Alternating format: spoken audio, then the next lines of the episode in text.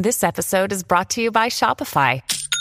Forget the frustration of picking commerce platforms when you switch your business to Shopify, the global commerce platform that supercharges your selling wherever you sell. With Shopify, you'll harness the same intuitive features, trusted apps, and powerful analytics used by the world's leading brands. Sign up today for your $1 per month trial period at shopify.com slash tech, all lowercase. That's shopify.com slash tech. Podclass, i podcast di classe editori. Team è partito l'iter per la cessione della rete, WeWork finisce in bancarotta e poi pioggia di trimestrali in arrivo, un mese esatto di guerra sui mercati e infine OpenAI svela il futuro di chat GPT. Io sono Elisa Piazza e questo è il caffè ristretto di oggi, martedì 7 novembre con 5 cose da sapere prima dell'apertura dei mercati.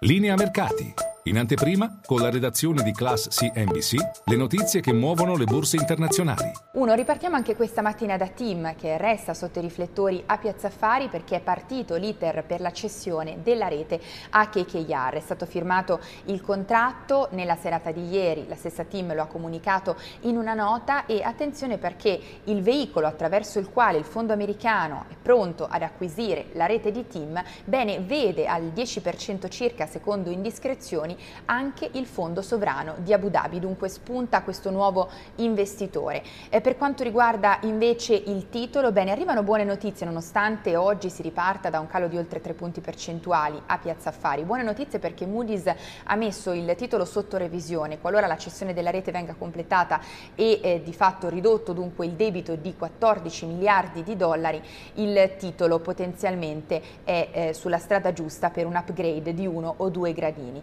Nel frattempo però il mercato eh, deve fare i conti con il rischio di una vera e propria battaglia legale, così come minacciato dal primo azionista Vivendi che è pronto ad impugnare la delibera del CDA che ha deciso proprio per l'operazione per lo scorporo della rete.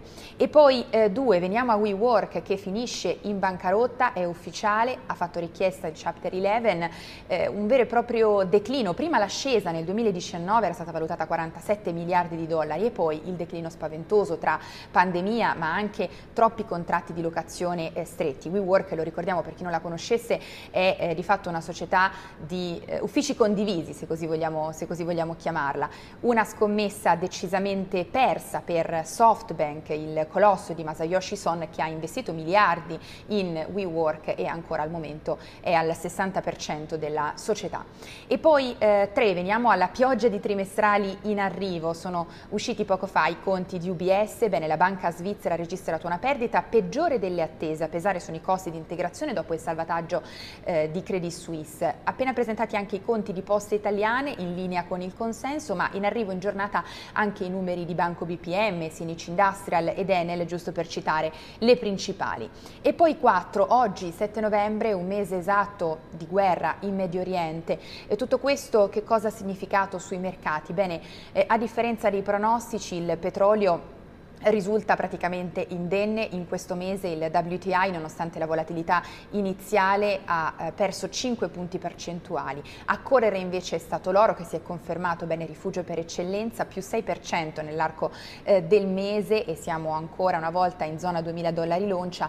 E poi l'effetto lo si è visto anche nel comparto della difesa in borsa. Se prendiamo in considerazione l'indice che raggruppa tutti i titoli europei del comparto bene questo eh, nell'arco del mese è salito di circa 5 punti percentuali. E poi 5 concludiamo con il futuro di ChatGPT svelato da OpenAI nel corso della prima eh, conferenza degli sviluppatori che si è tenuta ieri a San Francisco, ha riunito 900 sviluppatori da tutto il mondo. Eh, bene, è stata lanciata la nuova versione, l'ultima aggiornata ad aprile 2023 di ChatGPT, GPT-4 Turbo, ma soprattutto la possibilità di personalizzare ogni utente, non occorre essere sviluppatori professionisti, sviluppare la propria ChatGPT. Eh, queste si chiameranno GPT e dunque potenzialmente un numero infinito di chatbot declinati in base alle esigenze eh, personali che poi gli utenti potranno mettere in vendita nel GPT Store in arrivo a fine novembre. Insomma,